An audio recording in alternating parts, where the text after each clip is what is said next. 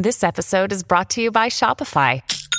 Forget the frustration of picking commerce platforms when you switch your business to Shopify, the global commerce platform that supercharges your selling wherever you sell. With Shopify, you'll harness the same intuitive features, trusted apps, and powerful analytics used by the world's leading brands. Sign up today for your $1 per month trial period at shopify.com slash tech, all lowercase. That's shopify.com slash tech.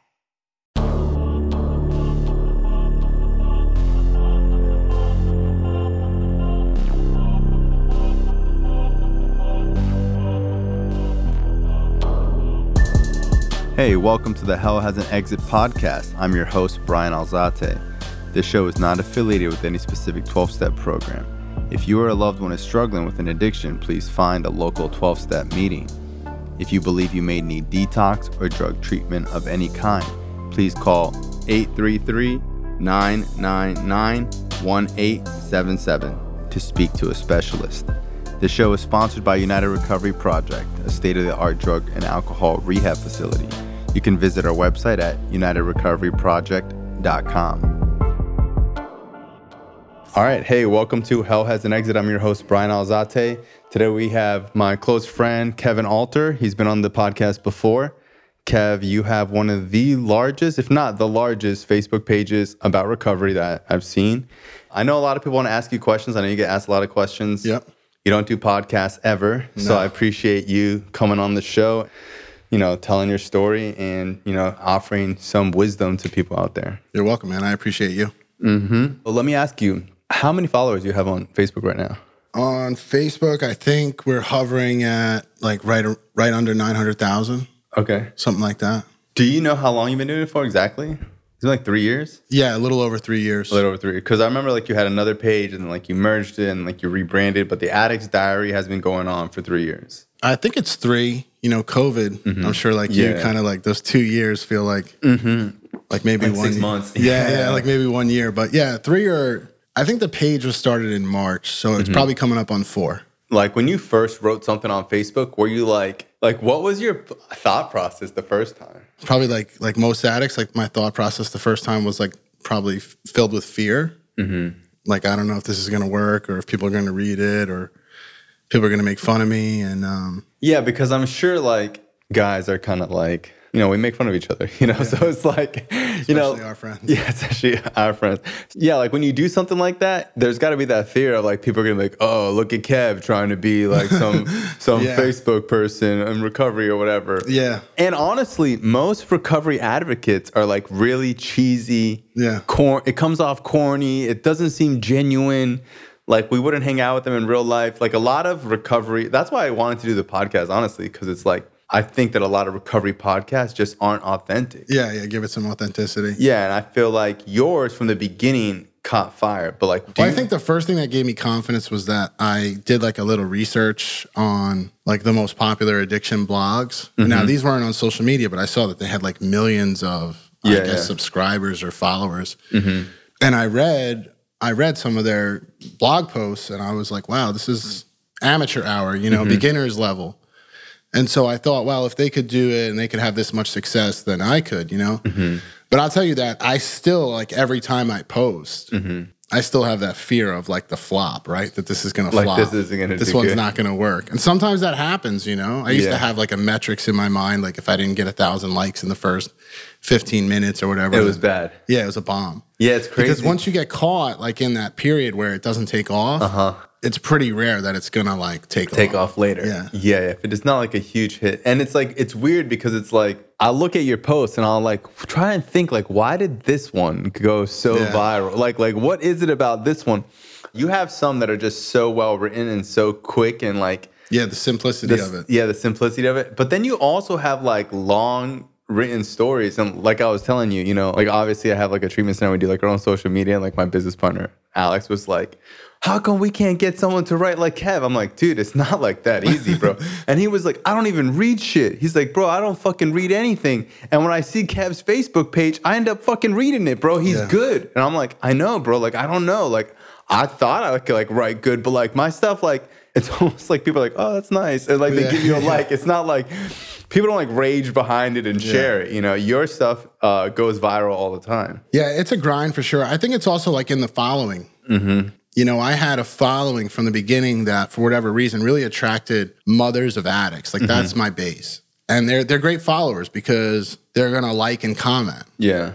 because they don't give a shit what their friends think. Yeah. you know, like they're Yes. they're past that stage of life. Someone who's like young and cool is gonna be like, "Well, I'm not gonna share your post, bro. Like, I'll, I'll like it or whatever. I'm not gonna share it." yeah, I've got some followers that I could literally say anything, and they're like, "Great testimony, Kevin." You know, and I don't I don't know them in real life. Yeah, I, I was extremely fortunate with the following. I the whole thing just kind of worked out. People ask me all the mm-hmm. time how to do it. I'm like, I, I don't know. I just got on there, click post, and mm-hmm. then Well, I do know you personally. I know like you have relentless work ethic. So I would say that like I have met other people that try to do what you do. Like they're not meticulous to every little detail, which I know Yeah. you are, and they don't work 90 hours a week. People don't realize that the Addict's Diary is like a full-time 24/7 thing for years to build it to what it is today.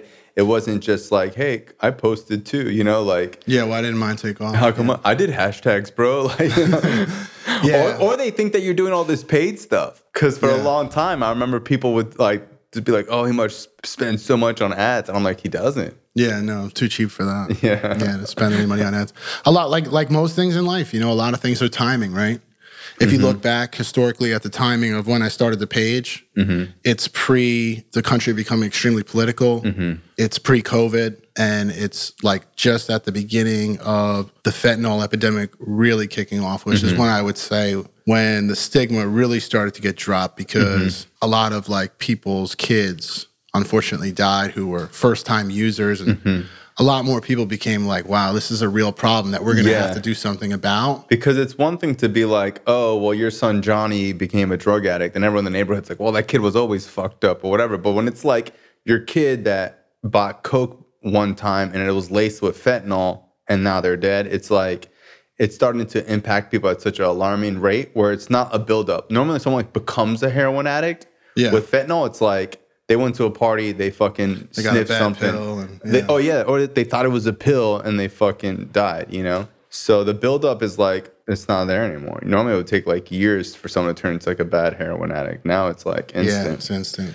and they don't even have like the ability to just die. You know. yeah it's it's crazy i always tell parents like if i, I was using during the fentanyl like fentanyl be was- dead. i'd be dead Yeah, one thousand percent. I was like a 40 to 50 bag a day heroin addict Mm-hmm. for, for those 10 years Yeah, whenever I see like young kids in treatment, I always tell them like, dude, when's the last time you seen an old heroin addict? Like, th- like they're not around anymore, bro. Yeah. Like 20, 30 years ago, you'd see someone who had been shooting heroin for 30 years and whatever. Now it's like five years, you know, Yeah. maybe. If. If three years, If, yeah, yeah. two years. It's like any day it could happen. Let me ask you, what was your first post that like went viral?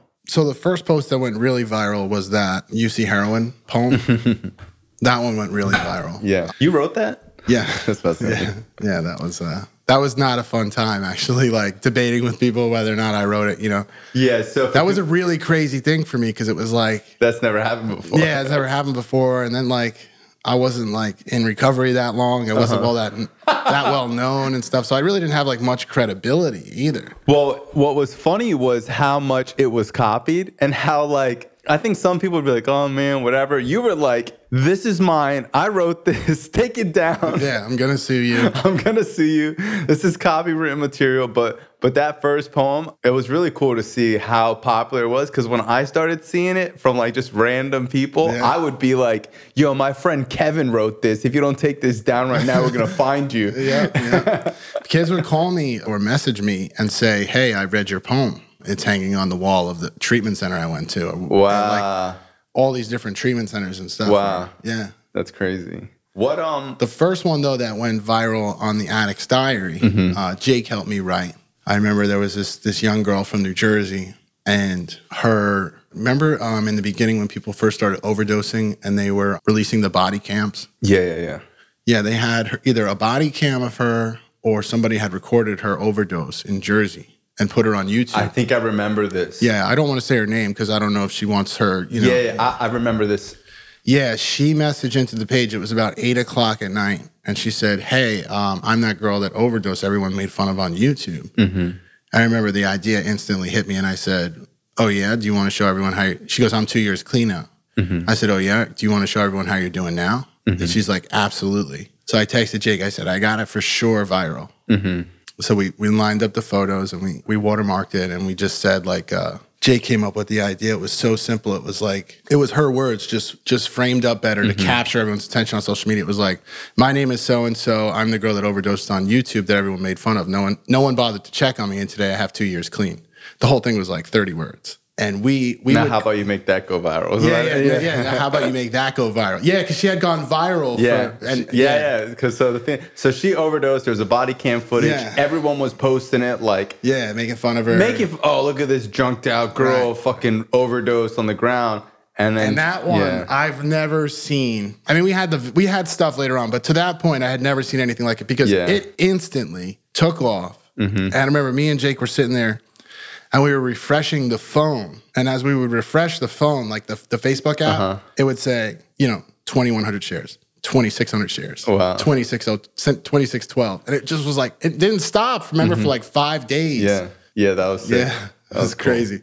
That post was so good that like years later, other pages stole it and Mm-hmm. posted it as if it had just happened, and I watched it go viral. I'm like, oh man, this is torture. Yeah, You know, like watching your idea get stolen Yeah. and be successful again after it was stolen. It was like, yeah, yeah. It's like, but yeah, uh, that was the first one on the page, that's sick. and we didn't know back then Mm-hmm. that like the best time to post after a viral is like, right, after- away. right so you didn't post for a while. Yeah, we didn't post for like two days because we we didn't want to affect the reach of it. Gotcha. And now if you if I see something going viral, Mm-hmm. I'll post like a few hours later. Yeah, people don't understand how intricate Facebook is. Oh my god. Dude, Facebook- We spent hours and weeks and months you tell it. me things that I'm just like, like it is. I remember like on MySpace when you would like copy and paste like your HTML code or whatever, or what was it called? I never used MySpace. you must have been young on MySpace, huh? Yeah, bro, I was like in eighth grade, seventh grade, sixth grade. But um, yeah, I remember like you'd add music to your thing, you'd feel like a genius or whatever. With Facebook, as a user, I didn't even know that you could do things in the background of a page, you know? Yeah. And there's so many things that you can do that just blow my mind. That like when you tell me something, I'm just like, what? You could do that?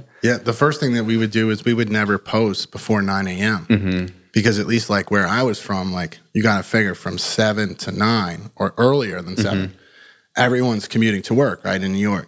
You want to get them when they're at their desk or their workday has started because Mm-hmm. Yeah. most people don't use the phone when they're driving. Yeah. So we would post after nine. And then we wouldn't want to post during like dinner time because people are eating dinner, right? Yeah. But after dinner, they're sitting on the couch. So we would post at 8 p.m. Eastern Standard Time. Yeah.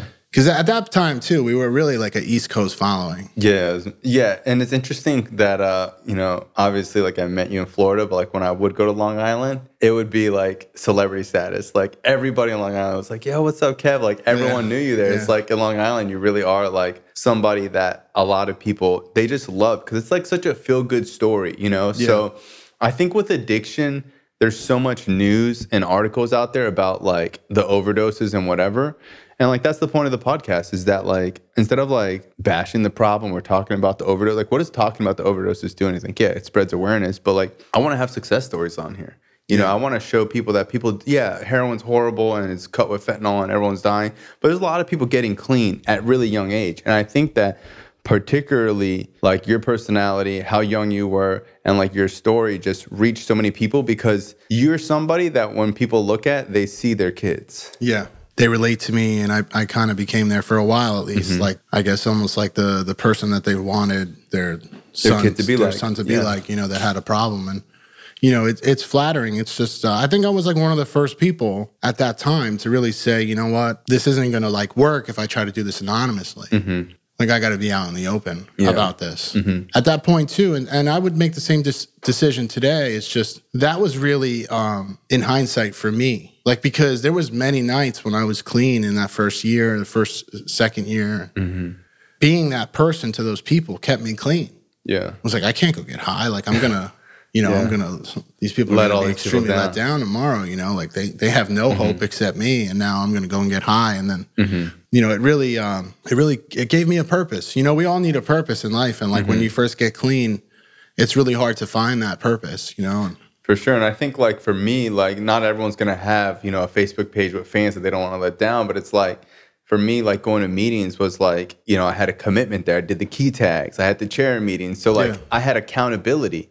which is like really so important. And I think as an addict, I always thought accountability as like being weak or soft or being like someone having to, to to to babysit me. You know, I didn't understand like accountability is good. Like when you work out with other it's people. healthy. Yeah, dude. It's healthy know? for the brain, for the spirit. Mm-hmm. Yeah. You do things in groups and community. Like community overrides anything. It's like I remember when I was in like I did play football like one year, and dude, there's No this, way. yeah, believe it or not, I remember that there was this one kid on the team, and he was just horrible. He couldn't. He was like way worse than me, fat, out of shape.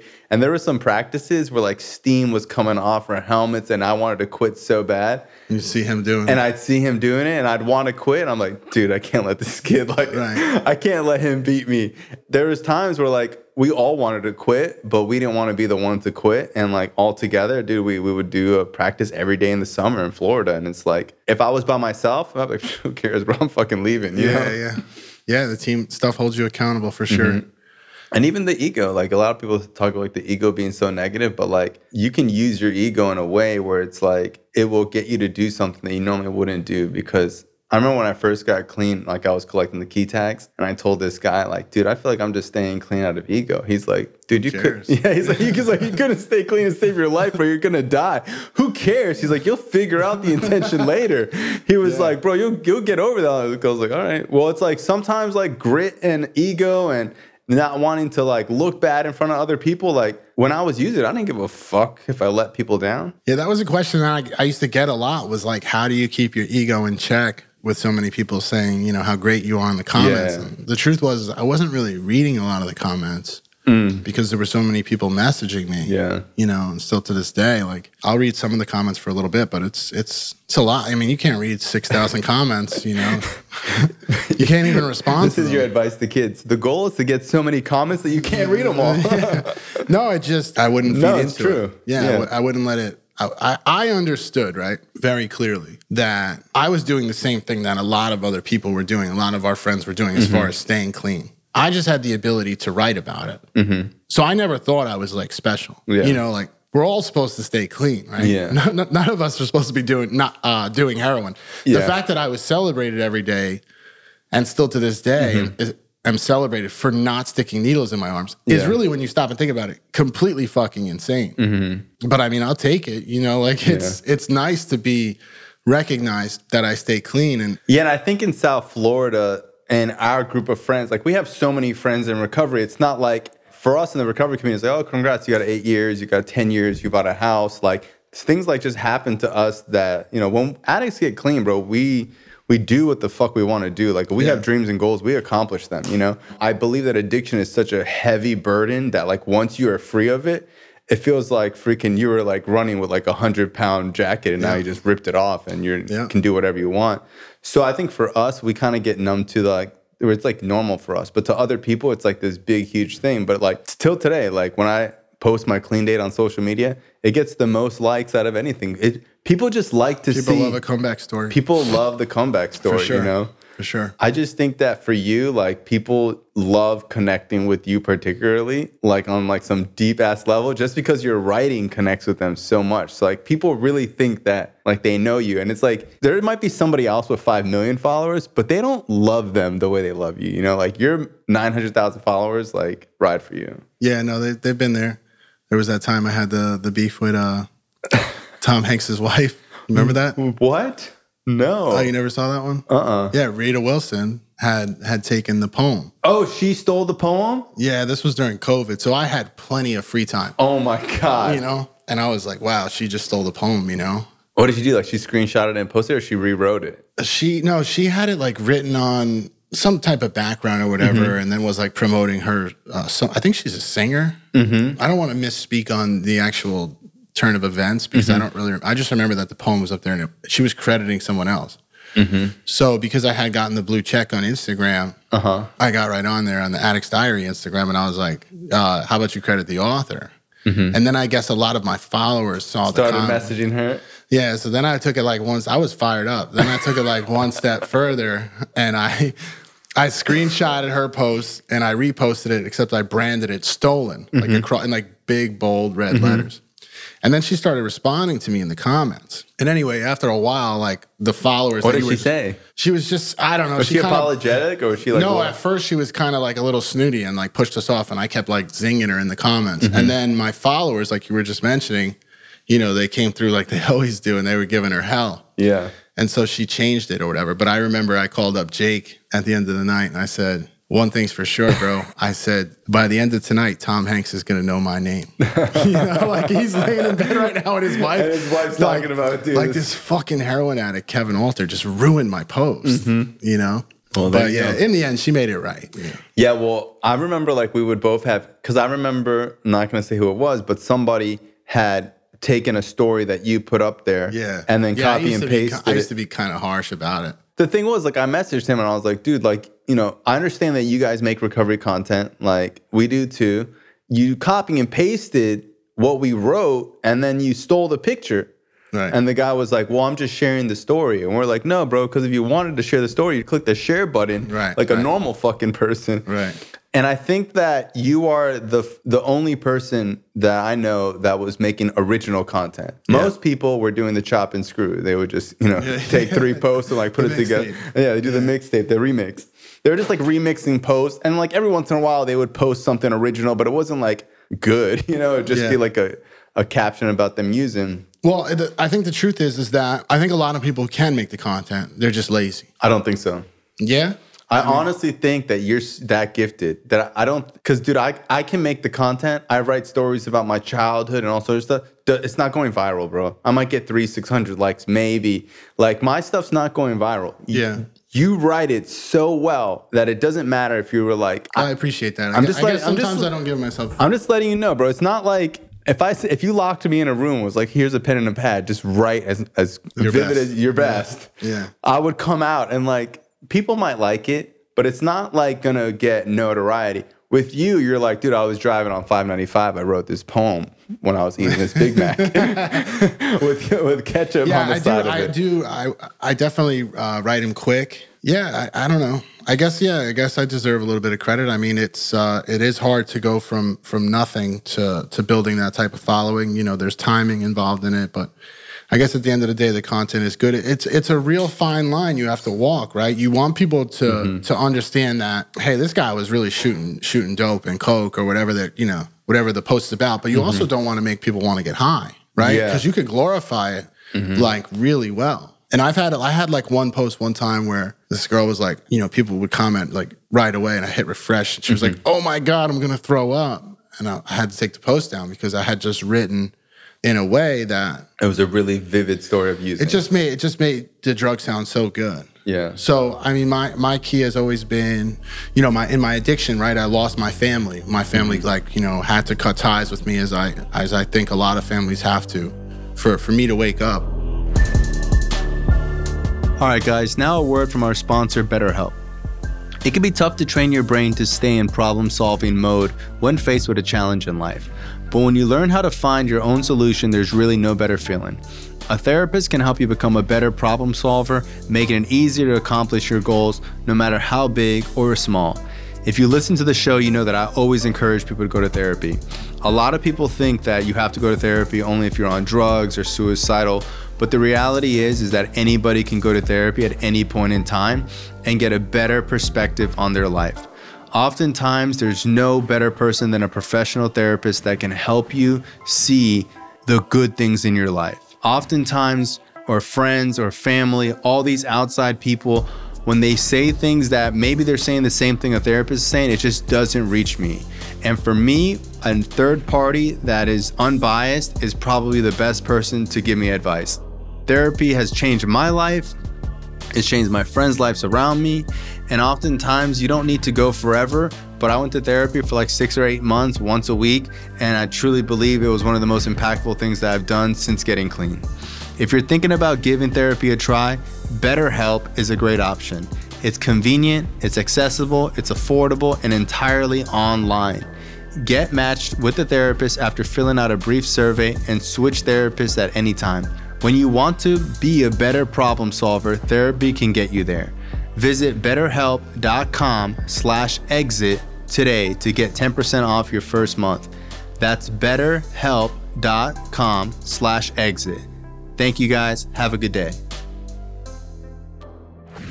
My recovery, one of the most important things has always been like the moments that I've gotten with my family. Mm-hmm. Because I was I was apart from them for so long. You know, my mom, my dad. Is this the missing vein post? Missed the vein post? Missed the vein post? Do you remember that one? No. I'll go back. How's that one go? Do you remember where you were making a post or you sent me a picture and you're like, I never missed the vein. And I was like, Oh no, that one went that one went yeah. That one went that pretty one viral went too. Yeah. yeah. That was fire. Yeah, I wrote that one down here. Mm-hmm. I was laying on the couch and my vein was popping out, and I'm like, yeah, I never missed. Yeah, mm-hmm. I think you helped me write the ending yeah. to that. Yeah, see, that was well, the other thing that I would yeah. do is I would send the post to like five, six people before I would post uh-huh. it, and they would say, "What if you change this?" And I would yeah. take the best combination. You know? Yeah, because that post was like, you know, obviously you I had, missed twenty years with my mom, and yeah, yeah. I missed all these Christmases. That's right. I yeah, that dinner. is the one. But so, there's been a lot of posts about my mom. Yeah, and I think that what resonates with you is that um, a lot of addiction stories, a lot of people's stories is that they came up with a broken home or they were really insecure as a kid or whatever. No, I, I, didn't. I didn't. You know. No, your story is like the opposite. Your yeah, story is and I like, never, I never pretended to. And we we learned that as we stay clean yeah. longer and longer. That like, hey man, the fact that I became a heroin addict is the only thing I can blame on that is Kevin Alter. Mm-hmm. Whether my mom and dad hugged me as much as they did as a, when I was a kid, or if they mm-hmm. didn't, like we don't really have an excuse for doing that. Yeah, because there's people that grow up in horrible situations and they become doctors and yeah. lawyers and but no, yeah, I, I come from a good family, you know, and they they raised us. My parents raised us mm-hmm. correct, mm-hmm. and and I'm I'm grateful for that today. That they were so yeah. strict, and that you know that I have this work ethic. I mean, my dad used to have us like raking fucking leaves in like January, like to make sure that the lawn looked perfect. Uh-huh. And I'd be like, "What the fuck? Why are we outside raking mm-hmm. leaves?" As like my neighbors had their landscapers come mm-hmm. by and I don't know why he did it. He just, I guess, at some point you got to learn how to rake leaves. you know? Yeah. That's how my dad was. I, I remember the same thing. Like I remember it'd be like Sunday morning, and it wasn't like, "Hey guys, Sunday morning we're doing landscaping." It would be like Sunday morning, 5 a.m. Wake up, yeah. grab your stuff. I'm yeah. like, what? And like, my parents never let us sleep in, yeah. no matter what. It was like mulch. We're gonna remulch the front yard, and I was like, why? You know? Yeah. And my parents used to say when I was a kid, like. Mm-hmm uh, we don't sleep all day around here. Yeah, I remember being like really shamed for napping. yeah, I mean? yeah. My parents would be like really strict about that. Yeah, like, my dad hated napping. And they were like, "You're gonna go out and get like the shit done that needs to be done today, mm-hmm. and then you can, you know, maybe get a reward later of a rest or you know yeah. something like that." That's just how they were. Yeah, I remember when I was little, my dad was fixing something, and he asked me to go get him a tool or something, and I like went and got him a tool, and then like I was just standing behind him, and I sat down and he looked at me, he goes, Get the fuck up. He's like, The only people who sit down while they're working is the president. and it's like, I wasn't even. I've heard you say that before, that's right. like, yeah. he just wanted me to be standing. You know what I mean? Yeah. I think that you and I both, you know. Yeah, we come from kind of similar families. We come from like stern, strict fathers, loving moms. Loving moms, yeah. But, that, but, my mom, probably a lot like your mom, like she don't go against what my dad says. Yeah. Like they remain united yeah in in everything with me you know mm-hmm. the good times the bad times things like that but how do you deal with parents like messaging you or like like what do you say to them when they're telling you like hey my kid's at home and he's like using and they don't want to kick him out or they don't know what to do or they feel like he's been to treatment already so I mean, every situation's uh, uh you know as as unique as they might be. A lot of them are the same, and mm-hmm. so it, it depends on it depends on the parent, right? Some people are just not going to take your advice. They're going to do things their way, and mm-hmm. I can usually get a sense of that early on. And so I've adapted with it uh, the longer I've been doing this. I used to be pretty like stern in my approach and and tell them like, hey, this is what you got to do. And and you know, and that rubs people the wrong way sometimes. Mm-hmm. So I mean, the first thing if if your kid is home and is using and, and they're refusing to go to treatment, the next step that I would usually take is is give them some kind of like soft ultimatum. Mm-hmm. Like, hey, you know, you got to do something by this day. Like say it's Monday and you and I are talking you give them a, a ultimatum date of say Friday. Mm-hmm. And a lot of times I say they say, and it's it's sad because I I, I understand like where they're coming from, right? Like I have a, a Labrador, I don't have a kid, and like and he does something wrong, I have a hard time punishing him because I love him so much. Yeah. But they'll say like I I can't kick my son out, and I'll say, well, it's you're not kicking him out, right? You're you're giving him the option of going to treatment or choosing the street. Mm-hmm my experience is those that elect to not go to treatment and choose the street is what I generally see. I would say about 90%. They're back home asking for help in 72 hours.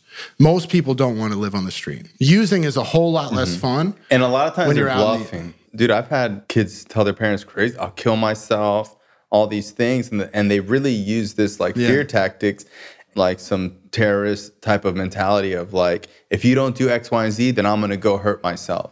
Right. And you know, it's hard, but it's like you know, you have to tell the parents, like, dude, we don't encourage that, and we don't engage in that, and we're not gonna deal with someone who's like threatening to harm themselves in order to get what they want. Because really, you're battling the disease. I truly believe the way I look at addicts is like deep down inside, there's someone in there who doesn't want to use, and we're gonna like focus on that Yeah, person. that was that's exactly what I was just going to mm-hmm. say. I, I always tell them that as well. Is I feel like everybody, at least some part of them, wants to get clean. Mm-hmm. If the parent has lost faith in treatment because there's been multiple treatment episodes and no success, imagine how the addict feels.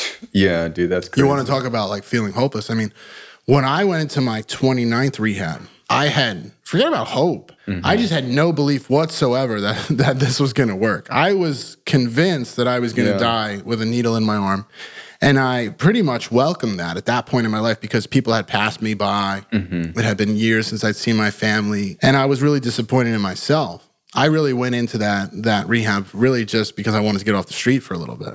And I'm a, I'm a big believer and it doesn't I don't care what what motivates you to go to rehab. because you don't know when it's gonna click. So it's like And how do you expect them to just get clean when they're in, injecting a substance in them every day that tells them yeah. everything's fine? We'll we'll get we'll worry about it tomorrow. I always tell people it's like the exact opposite of what how it takes to get fucked up. It's like when you started smoking weed, you weren't like, I'm ready to fuck my whole life up. Like you were just smoke taking that first step. Right. And it's like when you get clean, a lot of people are like, I'm not ready to get clean or they don't feel ready. And it's like you just have to take that little step and then you take like one more and then before you know it, you've been clean for a couple of years.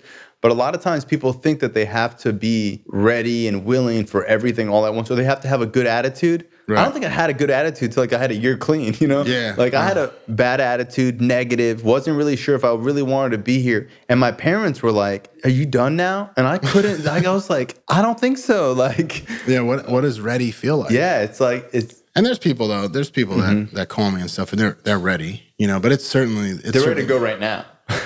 Yeah, yeah, Yeah. But I mean like do they really think that they are they really ready to stay clean for the rest of their life? Because that's what the family wants to know. Exactly. They know they're gonna stay clean the 30 days that they're away. But like, is this going to be the time, Kevin? And it's like Mm-hmm. Yeah. it's really up to them. Like the truth is, is that everybody that goes to treatment has what a fifty percent shot of Mm-hmm. of getting clean. Yeah, I posted something the other day. It's like, you know, a lot of times we like bash addicts because, oh, well, they're not serious or whatever. There's always a part of them that is serious. There's just like that other part of you that's not. And it's like when you're on a diet and you're like, I'm going to really eat really clean. And then you go to a restaurant, that bread basket comes around. Yeah. You know, it's like, were you lying or did you just give in to temptation at that moment? You know, and that's with bread. We're talking about fucking heroin. You know what I mean? So it's like, I, I also feel like like after you get clean, you realize like especially like after a couple of years, you realize like really what kind of like tunnel vision and a fog you were in, Mm-hmm. not only in active addiction, but sometimes in early recovery. Yeah. Like we're really not playing with a full deck, Mm-hmm.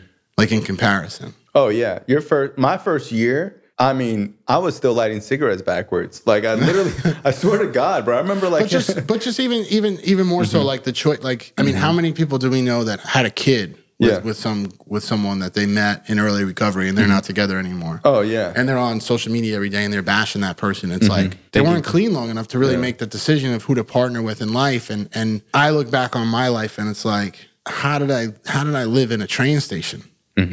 How did I let that? How was that yeah. okay? You know, how did I accept that? And how did I make that same mistake over and over? Why did it take me so long to grasp what I had to do to get clean? Yeah. And it's really like you're just not really playing with a full deck there. And I'm so grateful that the therapist uh, was able to break through to me in treatment and give me that clarity into my root issues. And, and I was very fortunate to find kind of my modality of therapy, I guess, with the, with the writing and, and continue that into, you know, even still today. yeah. And as much as uh, you know, you might not see it. It's like writing has really been like your creative outlet. Like, yeah, Yeah. it's blown up to this thing, it could have just been you writing and you know people liking it. You know, like for me, writing's been like therapeutic. For me, it feels good to write something and like you know even Yeah. a hundred people like it or fifty people like it. You know what I mean? When you get clean, you're gonna struggle with people, places, and things. You're gonna struggle with your family not believing in you. You're gonna struggle with finances and keeping a job. You're gonna struggle with love and intimacy, and you're gonna struggle with like like body image stuff. You know, with guys, it's usually like working out. With girls, it's like whether they're losing Weight. weight or whatever. Yeah. You know, and it's like the one thing that I think that we forget is to have fun. Like get a hobby, dude. I have like guys I sponsor, and they're like miserable or frustrated. I'm like, bro, when's the last time you fucking did something? Like Right. sometimes I think we forget that we're clean. Right. Like we still like when you're using it's like dope dealer at home. You know, it's Yeah. like it's like when you're using the you're not like, oh, I got my drugs. Should we go to the beach today? You know, like you can't even think about that. And I think my first year clean, I didn't even know that go, like going going somewhere is an option or like taking a fucking class or like I, that's what I tell people when I speak at a rehab is like, what's your plan when you leave here? Well, I'm going to go to meetings. It's like, okay, so let's let's just map out your day, right? There's 24 mm-hmm. hours in a day. You're going to sleep, for, let's say eight, and you're going to work for another eight. That's 16 hours. You're going to go to that meeting. That's 17 hours. You still got what? Seven more hours. Mm-hmm. You know, and, and people people sit around and they think about how recovery sucks they're like uh, or they sit around and Yeah. they and they you know they hate on themselves or they hate on others when like for me you know i got into working out i got into um, writing Mm-hmm. Yeah. you know as corny as it sounds right it wasn't me at all Yeah. Mm-hmm. like i was a, not a good guy when i was using i wasn't writing and stuff Mm-hmm. but you got to find something you need a hobby you know you know, it's Yeah. not that life's boring or the halfway house is boring. It's that you're mm-hmm. boring. You know, Yeah. and you really got to challenge yourself mm-hmm. and do things like outside of yourself. I remember it happened to me when I was in the last treatment center. I knew exactly how to get out of like doing the activities that they would take you to in treatment, Yeah. which was like bowling. I was dope sick, and the tech came in. It was like the Saturday, and they were taking mm-hmm. us on the activity. And he said, "Hey, Kevin A, we're we're going bowling at three o'clock." I remember he looked very scared of me mm-hmm. because I kind of like can be intimidating. Yeah. yeah, and I just like popped up from the bed for a second. I decided at some point during that treatment, very early on, that I was just gonna try and do things different, right? Mm-hmm. Despite everything that was going through my mind, like you know, I wanted to say like you should shut that door and not come back here, you know, because I'm not going bowling. But I was like, okay, brother, I'll be ready. And I uh-huh. remember I went bowling, and I was so dope sick. Mm-hmm. You know, like that lingering effect. Like the whole week, I was so dope sick, and I was starting to have like a little bit of a reprieve from it. Mm-hmm. I went bowling, bro. I had a fucking blast Yeah. with like the, you know you go to a bowling alley with like people from treatment it's like not cool at all like you're in there like mm-hmm. everybody knows the treatment center's here Yeah. people are like They're looking at they you look like you're on the crazy short bus. yeah. and bro i went i was just like fuck it you know this is where i'm at. I'm going bowling. And i had a blast bro. Mm-hmm. Yeah. and i have to remind myself to do that even still today. A lot of times there's people that i see and stuff on social media and i'm like this guy's a fucking dick. Mm-hmm. this guy's an asshole. Because however they choose to live their life they choose to live their life. And then uh, at some point or another they'll ask me a question or something and i'll start to talk to them. I'm like man i had that guy totally wrong. Yeah. we cut ourselves short you know Yeah, by not trying things. Prejudging and predetermining Oh, I'm really bad at how it's gonna like for come out. You know. i'm really bad at it What is the process like of getting someone into treatment? For me or Yeah. just in general? I guess Um, for you. Well, for me, a lot of times the people that reach out to me, they don't want to go to treatment. So, you know, their family will reach out. uh, They, they, they usually come to me because somebody else had said I performed some miracle and I got their kid to go to treatment, right? And so, you know, I'll talk with the family about, you know, options for them, what what's, you know, they'll explain what's going on, what the loved one's using. And then it becomes a game of, you know, you got to be ready at all times. Like that person, if they refuse the option of getting help, I always tell the parents, like, hey, we'll keep trying until they are ready Yeah. because uh, I, I'm a big believer in that in active addiction, everyone's going to have a bad day. And there's going to come a day where suddenly the idea of getting help sounds better than another day of using. Yeah, like when you get beat on your last bag, you're like, and, and then someone says ready to get clean, you're like, fuck, you know, Yeah. like like there's that window. Yeah, that small window. That small and that's, window, That's why yeah. I tell parents like, if you can expedite that process, you know, cutting off resources to the loved one, Mm-hmm. Making it harder for them to use, making their using less enjoyable, then they'll be ready for help sooner. Like I went to 29 Mm-hmm. Yeah. rehabs because I was living on the street. Mm-hmm. If my mom and dad just let me stay home in, in Massapequa Park, another one's rehab. chilling, yeah, I would be like my friends that never went and, and you know, they're, they're gone. Yeah, and I think that when I talk to parents, they sometimes they'll be like, "Well, you know, he doesn't want to go." I'm like, "Why would he? He's at home. He's got a place to live. Yeah, no, that's You're the, cooking that's, him the, meals." that's the most common rebuttal. He doesn't want to go, and to that I say, yeah, everyone doesn't want to go until they go. yeah, You know, no one wants to no go. one wants to give up their cell phone and, and go Yeah. sit in group and and and detox. It would be and- weird if you wanted to go. you Yeah, know? yeah. And some people do want. Sometimes it's so. Sometimes there's One these weird. percent. There's this one percent where you're like. "Hey, bro, you want to go to treatment? Like, why don't you ask me sooner? They're ready to go." And a lot of times I see it with uh, like husbands. Like sometimes like there'll be like this husband's like really quiet or reserved, and like everyone's scared to approach him. And then like they'll sit him down, ask him to go to treatment, and he's like, "Pack my bags," you know. And it's Yeah. just like you never really. Some know. people are waiting for them to be, you know, they're begging, they're crying for help. I think I was. I think that when I was ready to go to treatment, dude, it felt like someone airlifted like a helicopter into like I was like stranded on an island. I felt like I was getting saved.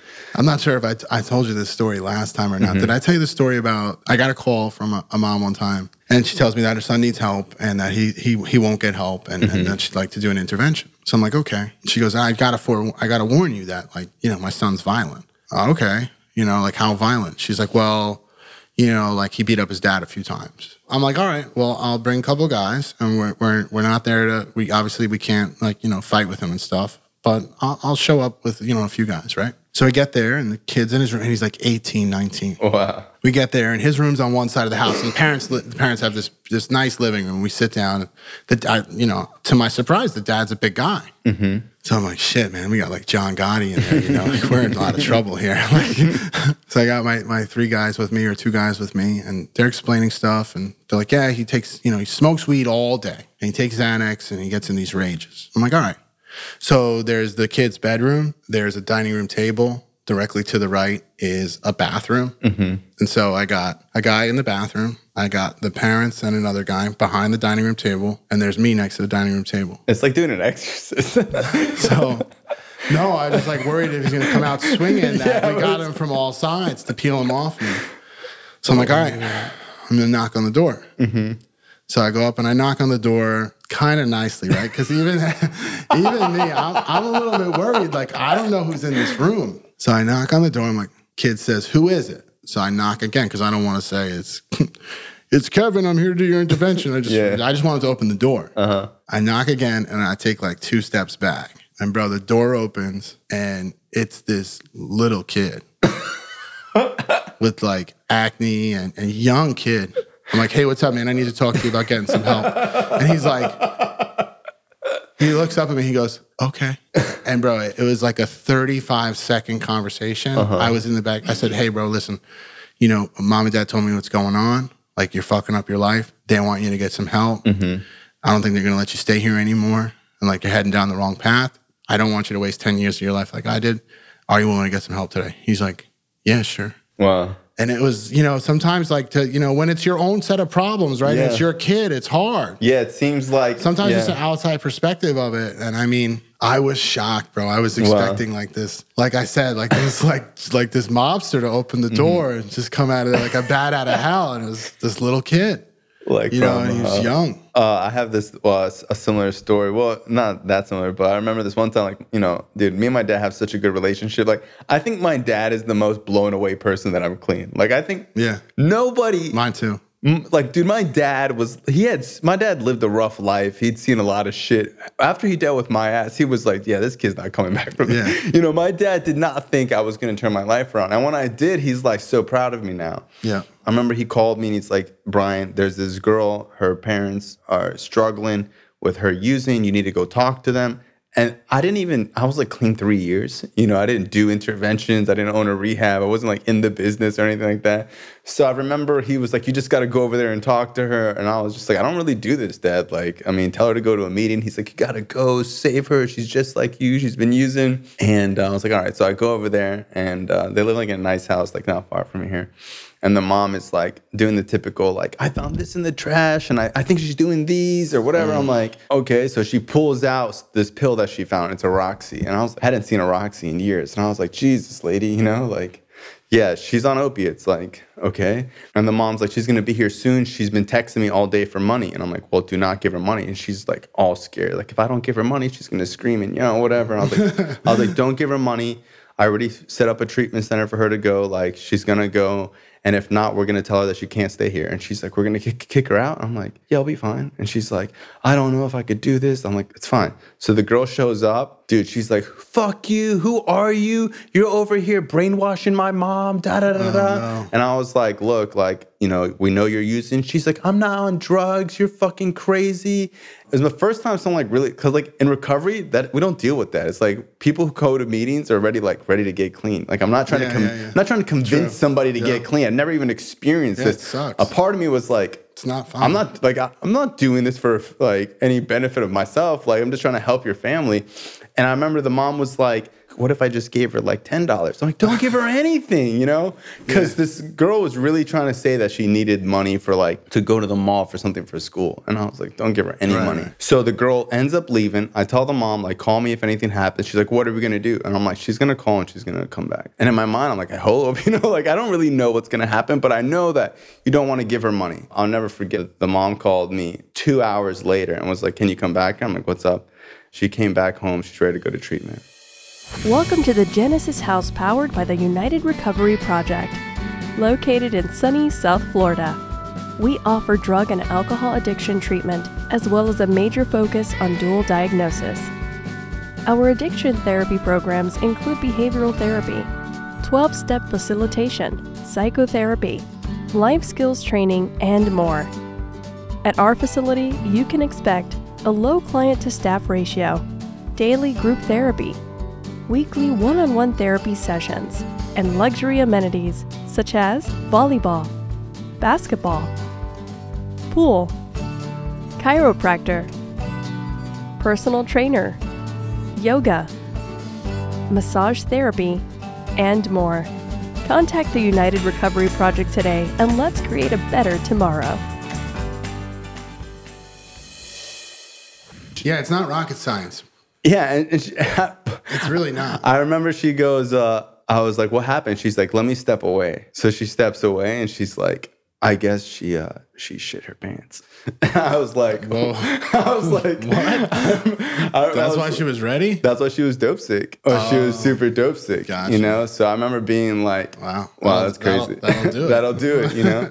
Sometimes it's like people underestimate how quick someone could go from like, fuck you, I don't want to be here to like, Willing. All right, well, like whatever. Yeah. And a lot of times just bluffing. You know, I know for me, like when I was using, I would like scream and yell. I think a lot of parents are just scared of their kids. I mean, I can't, this is one thing that I refuse to do, but I can't tell you how many parents will reach out to me and say, Hey, my son Brian's using, mm-hmm. and I'm like, he needs to talk to you. Like, you're the guy. And I'm like, okay, no problem.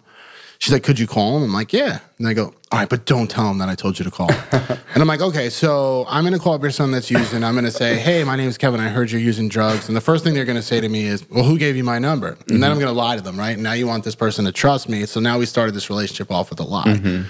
It's a terrible idea. It doesn't work. Yeah. We got to confront this head on. Yeah, they're afraid of the confrontation. Or you pull up to the house and eventually like, shh, he's upstairs. Yeah. It's like, yeah, no shit. That's why we're here, right? We're gonna talk. no, but you, you didn't know you're coming. Yeah. Well, like we gotta like Yeah. say to him that you know the gig's up. You know, people are just scared of their kids. Yeah, I remember um, I was talking to someone and their d- daughter was drunk, passed out in the other room. And she's like, she was drinking all night. I don't know what happened. She had one drink. I'm like, that's because she's an alcoholic. And the lady was like, don't say that to her. She'll go crazy. I remember being like, People think people aren't as ingrained to it as us. but it's because every time they they try to say she's an alcoholic, she gets all crazy and angry. And it's like, of Flips out. course, you know? yeah. Let me ask you, what was your first year like compared to like year two and three? My first year was awesome, man. My first year was like when I realized that I was like actually staying clean, hitting those milestones of month after month, and the, the work I did with my sponsor Saul mm-hmm. was incredible. The step work, you know, that that really changed my life. And then like the, ex, you know, it was exciting. You know, I got my first apartment, I got furniture, and then the holidays, and mm-hmm. then the birthdays, and I mean, it was just it was awesome. Probably the happiest time of my life. What type of furniture did you get? Uh, I can't remember the name of the furniture store. We'll tag them in the post and figure it out. yeah. No, just because like I remember the first time I bought a couch and it was like from IKEA. Well, you know me, I like to move a lot. So, like, Yeah. my first apartment was furnished. And that was in Lindenhurst. And then I got a second apartment in Amityville that was furnished. Mm-hmm. But I think uh, still in the first year, I had gotten like my first like house rental. It was like Yeah. one side of a two family, and I went and bought furniture. But I remember that my mom came over and she like helped me hang curtains, and Mm-hmm. Yeah. Diane was there, and you know we furnished. It was a, it was an amazing uh, thing, you know. And then you start like you start building up your stuff, right? Well, it's like when you're using everything so temporary. So Yeah. it's like when you're using, it's like you don't paint the walls. You know what I mean? It's like you don't hang anything up. Dude, I had nothing when I got Yeah. clean. So I was like building up my sneaker collection and, you know, acquiring Mm-hmm. things. And then you start to learn about the that you're filling a void. Yeah. I remember my sponsor telling me, you Yeah. know, hey, like this is only gonna bring you happiness for so long. you Yeah, know? I remember. Then you go get an overpriced car Yeah. that you shouldn't get. And I was stuck with that car payment for a and it's like everyone does that. You know what I mean? It's- Yeah. I'm just so glad I didn't do the tattoo thing. Me too. Oh my God. Me too. My parents say me all the time, especially my dad. He's like, you got to be like the one guy who's in recovery who's got no tattoos. Yeah. And a lot of parents will ask me that as well. And it's like, I didn't have money Yeah. for tattoos when I was. I remember looking at people's tattoos and be like, that was that's gotta be 20 grand. Like yeah. well, Mikey Ave. Yeah. Mikey Ave is covered. Mm-hmm. You know, and he got his side dye. yeah, he hasn't colored it in. yeah, he's got a, he's got a lot. He was a, one of the first people I saw in early recovery. I was like, man, you got a lot of tattoos. Yeah. No, I never did the tattoos, but um, And I'm not saying like to bash people with tattoos. I just know that my tattoo ideas were so dumb that if I had them now, I'd just be like, yeah, early recovery. Sorry, like I was Yeah. retarded. But yeah, that first year was was a really beautiful process. You know, mm-hmm. reconnecting with my family, just doing like living life the right way. Mm-hmm. I had a car that was registered and a driver's license, and I, Yeah. my credit card bill would come, and I would pay mm-hmm. that. And I think during my first year, looking back, it was like the most beautiful time I've ever had. But during it, it was like my mind was so negative that I would ruin even like good things happening to me. You know, like a, I would get a car and then I'd be like thinking about why it's not like this car, or like I would only be able to enjoy things like very briefly until I was like already complaining about them some type of way. And I think it took it took me like a year to like settle with my feelings, you know? Did I ever tell you what happened to me when in my first year clean? When the, the night I I had the really bad urge to get high. Uh uh You know, like the the, the later part of my using, I was except for my last run, uh, 2012 to 2016, I was living down here, right? You know, I really didn't know a lot of drug dealers in New York anymore. Uh, my last run, I was with that guy I AMA'd from a detox with, and we were up in the Bronx with his people, whatever. I don't have the Addict's Diary yet, but I'm writing on Facebook and I have uh, some notoriety and stuff. And so I make up my mind that, you know, I'm going to do a little bit of cocaine. But I'm in this really bad position, right? Because I don't know anybody that sells cocaine in New York anymore. And I got to, uh, I can't ask anybody because everybody knows that I'm clean, right? So I Google, I Google like how to find cocaine or whatever on Craigslist at the time. And it tells me to to type this in and this in. I don't want to teach people how to do it, right? So Yeah. make a long story short, I get some guy's phone number in, in Manhattan. Uh-huh. He's down by the Empire State Building. And I'm like, all right. And he gives me the price. It was like 200 for an eight ball. And I shoot down there. Mm-hmm. And this is, uh, Aren't eight balls like a hundred bucks? I, th- I think they used to be 150 because it was like 50 a gram, but you were getting three and a half grams, so you would get a little deal. But this was Manhattan prices, so he was Okay. like, he was. She said 200. I didn't give a fuck what he said. I was ready to go. I was clean just Hey, about a I'm just year. I had money, and I drive down there. The whole way I'm driving there, I know I shouldn't be doing this. Mm-hmm. And I'm praying that I'll stop, but I'm locked and loaded, bro. Mm-hmm. You know, and I think I even stopped and got like a, a, a bag of syringes, right? Mm-hmm. And I, I don't think I ever wrote about this story. I should. It's ashamed of it, but it's, it's been years now, right? So, Mm-hmm. so I go all the way uh, into Manhattan, and the guy's like, "This is pre-COVID and back the way the city is now." So the city's packed. Mm-hmm. He's like, "Hey, pull over here and, and and and wait for me. What kind of car are you in?" I'm like, "I'm in a black Infiniti." And he comes up and he does a quick hand to hand. I give him 200 bucks and he gives me a, a plastic bag with cellophane inside it, wrapped up real tight. Mm-hmm. And so I go to like down one, two blocks in case anybody saw us. And of course, it hit me like it always hit me. I'm like, I'm not making it home with this. Like, I got to shoot some of this cocaine. Mm-hmm. And I go to open up, I start opening up the baggie and there's no, it's just wrapped up paper inside like six Oh layers of plastic. god! And so I throw the car in reverse and like my eyes hit the rearview mirror. And I just say to myself, I'm like, you don't belong out here anymore. You know, you, you're not cut out for this anymore. Mm-hmm.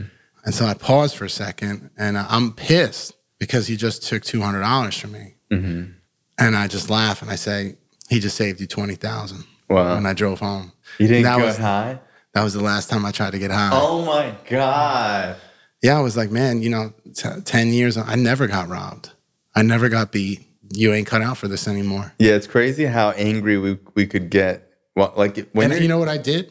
I did something very smart on the way home. Mm-hmm. I got something to eat, and I went home. I watched TV, and I fell asleep. Mm-hmm. Because, bro, for me, if I'm not like taking care of myself, eating enough, sleeping Yeah. enough, drinking enough water, whatever, exercising, I start to get real negative. I mean, my Mm-hmm. first year was a lot of. I was just trying to stay away from drugs any way I could. yeah. But yeah, Yeah, that was the that- last time I tried. That's crazy. I never knew. I never told you a story. Yeah. Yeah. so it's crazy because like even with working out, like I didn't work out. Yeah, I wanted to like look better, but like working out made me not depressed. Like Yeah. if I didn't work out one day, I'd be like, why do I feel like shit? And then I start eating like shit. And it's like working Well, out, it's like game, yeah, it's endorphins, Science, yeah. the sunlight, being outside, like just Yeah. doing some simple things. And it's like in uh, treatment, they try to get you to take like all sorts of meds. And like for me, like I just didn't want to take meds. Looking back, I think I should have took sleep meds because I couldn't sleep for like a year and a half. I think working out was one of the No one, health. was, tr- no one was trying to give me meds because I didn't have insurance. They're like, yeah. you can't see the doctor, bud. Here's the vitamin B12. Yeah, take a hike. Yeah, it's crazy. I never knew that story. Yeah, it's interesting how like when we were using like if someone were to like try to rob you of like a couple hundred dollars, it would be like the end of the world. But like I would rob my mom or my parents or like do all sorts of fucked up shit and not even think twice about it. Well, bro, I had that moment the next morning. Like I'm sure you've had at times where you thought about getting mm-hmm. high. Where I woke up and I was so grateful I didn't get high. Yeah. Because countless other times, including 29 mm-hmm. rehabs, I had that moment where you wake up the next day and it's like, oh fuck, what did you do, right? Mm-hmm. And so you wake up the night after you relapse and it's like, what did I do? And what's the next thing that you do? Well, I know how to forget about this. Use more. Let me go yeah. get high. Yeah, I don't think I think that's like one of the main tricks to staying clean is that if you just go to sleep when you feel like using, somehow, some way hit that pillow clean. When you wake up, the feeling will be gone. You'll not feel like using, and you'll almost feel like, who was that person yesterday trying to fuck Yeah, this all up? fucking idiot. And then when good things start happening that week, you'll start to think like, wow, none of this would have happened. yeah. It's always like when I felt like using, I would stay clean, and the next day, like somebody would be like, hey, you know, you're doing really well, or whatever. And I'm like, wow. I made I made a commitment to myself after that that I was going to stay clean at least a year. I read something about you know how and had heard It many times, yeah, Yeah, how like fucked up say that. thinking, and it's really mm-hmm. honestly probably more like two years. But after a year, I was thinking a lot clearer, and then Yeah. after two years, you're like, wow, I'm thinking, I'm thinking totally. Yeah, I remember. today. I remember when I went to treatment, the doctor was like, you know, you're really young, you'll bounce back quick. Your serotonin levels are going to be low. I think after a year, you should be okay. And I was like, a year? but I remember like the doctor. yeah, you really you really mess up your development. I remember the doctor telling me like, dude, you're not going to produce serotonin. You're not going to have dopamine. Your endorphins are going to be extremely Did you ever, low. were you ever in like a room the first year clean and everyone was laughing at something, and you're I would sit there like stone faced yeah, yeah, you're not there. you don't, yeah you don't have it. No, and not only is it not funny, like you're watching life. Yeah. Like you, you don't even Truman feel. Show. Yeah, you feel like you're on the Why Truman Show. And like, dude, to me, I was in high school. Bro, I remember being in high school and just looking around like, this can't be real. you know, like Yeah. I had nothing in common with these people. You know, and I remember being in high school and I would stare at the door, like uh, this thought of like my friends from recovery would like knock on the door and like take me out of school. You know, like because I just wanted like I hated being in school. I had when I hung out with other kids my age, it just made me feel so apparent of how much I fucked my life up.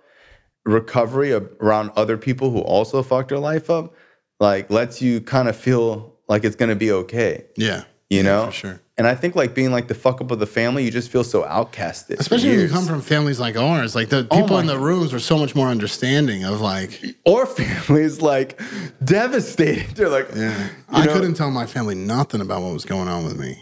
And I couldn't even be mad at them because it's like they didn't raise me like that, dude. My mom didn't raise me to fucking smoke crack and like rob dealers and like get in car chases and like at such a young like, bro, I had a good family.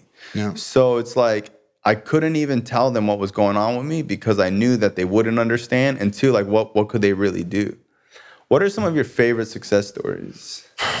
Well, some some of them I can't talk about. There's there's one guy who uh, I'm super proud of him. Like he's he's been clean now probably four years. He went back to school, uh, got like a finance degree, has a really good job, got married, just had a son, and um, I think I know who it is. yeah, Yeah. like he's probably my all-time favorite because of the bond that I built with him and, and his family. I got a couple people like across the country. There's this guy Sam out in Minnesota. He's just probably like one of the most grateful people I've ever helped. Where he checks in with me three, four times a year. And I swear to God, when I talk to this kid, you would think that like he put me in treatment because Yeah. he's so far involved in like AA and spirituality.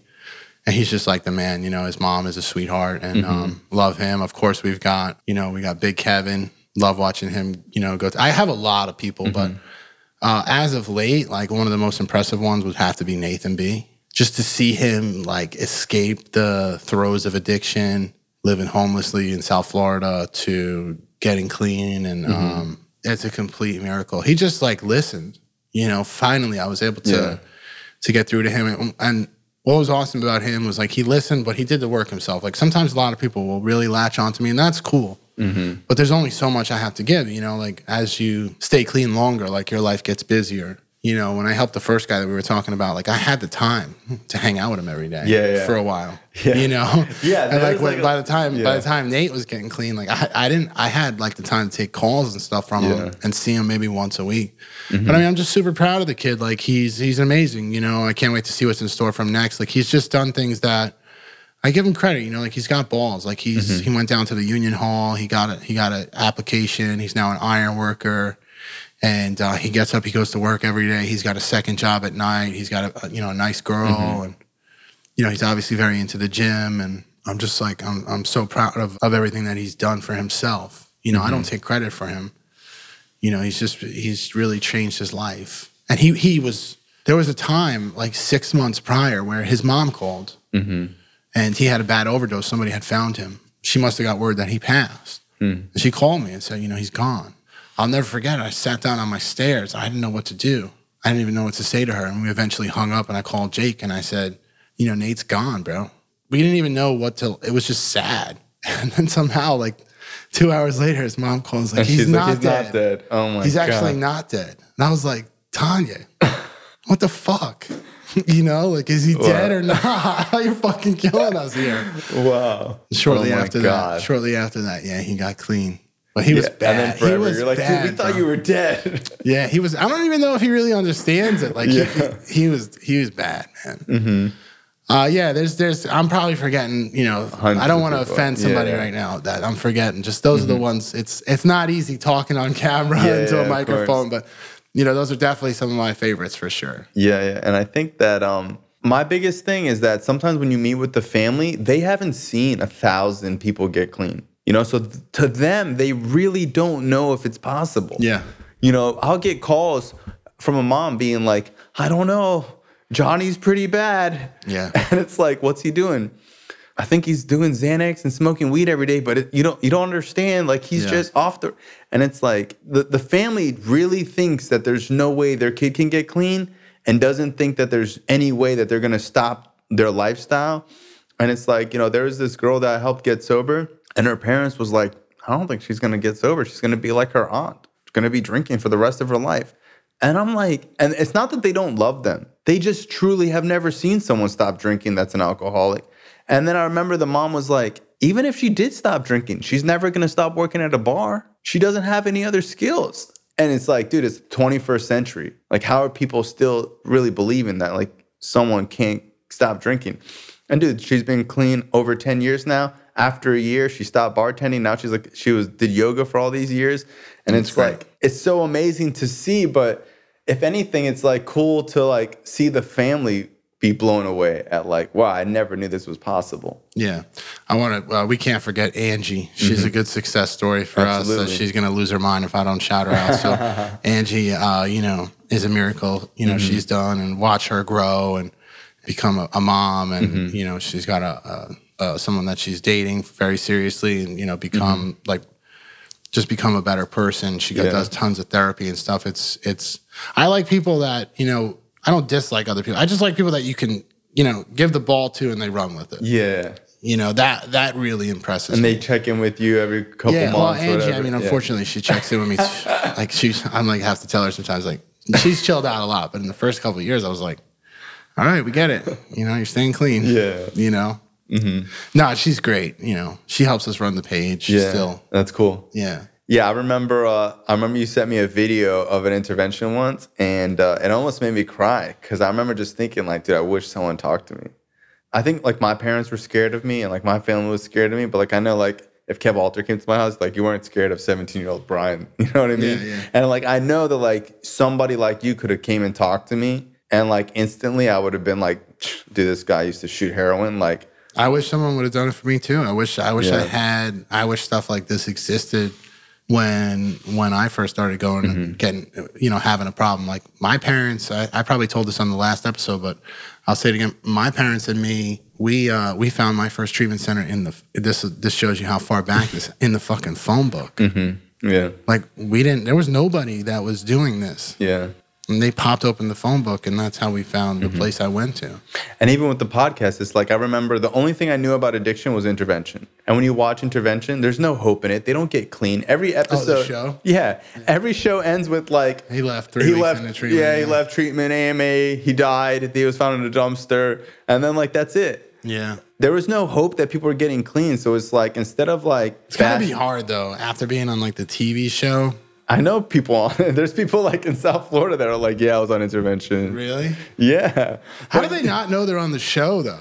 I think that they make them that they tell them that it's a documentary about addiction. So they're not. But how many people are gonna fall for that? At some point you gotta be like, wait a sec. Hold up. This is intervention. Wait a second. Yeah. is that you- show still on? I don't know if they do new episodes. One last question: Importance of uh, sober living. I think for the for the right person, it's extremely important because mm-hmm. you have to follow the rules of sober living, right? Or you're mm-hmm. homeless. And that's a great motivator for people to go to meetings, get a sponsor, do the work. Mm-hmm. I also feel that as addicts and alcoholics, a lot of us are um, chameleons, and you know, we'll we'll kind of do what everyone else is doing to blend in. And like you said, that whole that whole team, you know, being part of to- being part of a team. It like- starts to benefit you. if you go back know? home, a lot of people they can't handle it. You know.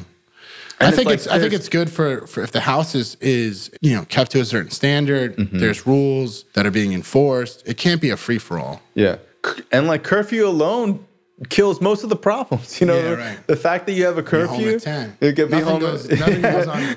Nothing good goes on after ten. Yeah, so it's like the curfew, the camaraderie, you know, just not being alone because it's like, dude, there's times where I was alone and my parents were in the other room or in the kitchen and like I couldn't tell them I was going through it, but like in a sober living, you don't even have to say it. People just Yeah, see it on your face and they're just like, yo, let's go to the beach or let's go to a meeting or or you just feel like it's not that bad because it's like, bro, this dude's next to me too. He just got to call that fucking, you know, His wife's divorcing his him. wife's divorcing him. You know, so it's like it keeps you grateful. You know, There's nothing. It really makes you. What it did for me was I've lived in so many sober livings.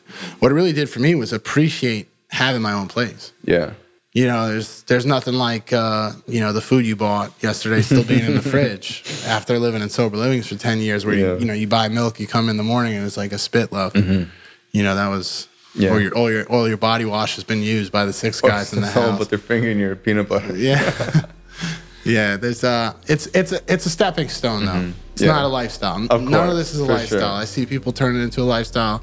You know, going to treatment, going to sober living, getting high, going Mm-hmm. to treatment, going to sober living. It's not a lifestyle. You know, if, if there's something that you're missing, you need to change it. You need to fix it. Otherwise, Yeah, and the thing is, like, you shouldn't be super life. comfortable in a sober living because you should be thinking about, you know, hey, look, I need to Saving money saving money. I need to get out of here. You know. Well, hey, I want to appreciate you for coming to the show. I love you very much. love you too, bro. I know you're busy, so thank you. Thank you, brother. This show is not affiliated with any specific 12 step program. If you or a loved one is struggling with an addiction, please find a local 12 step meeting.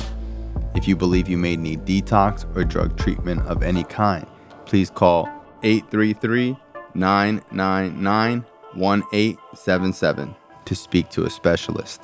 The show is sponsored by United Recovery Project, a state of the art drug and alcohol rehab facility. You can visit our website at unitedrecoveryproject.com.